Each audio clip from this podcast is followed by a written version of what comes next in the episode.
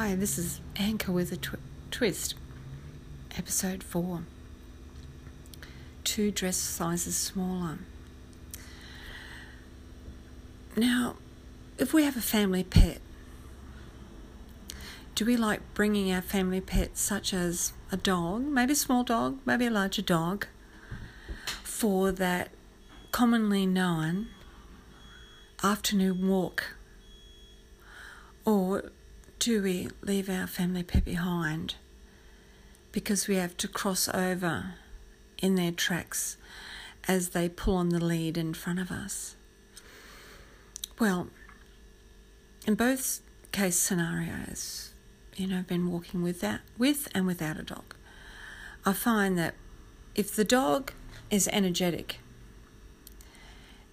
you know, it can push us that little bit more to try and keep up with them. And it, it can be a, quite a bit more fun.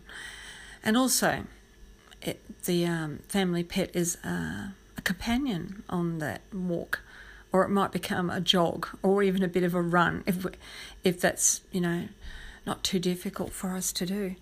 So, what is what is your case scenario? Do you like having a family pet with you, or would you like to walk quickly by yourself?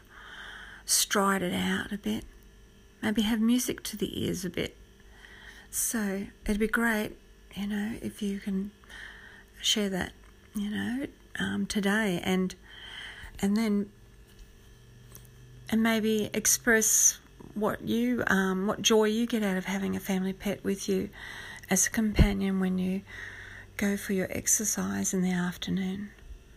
Have a great day.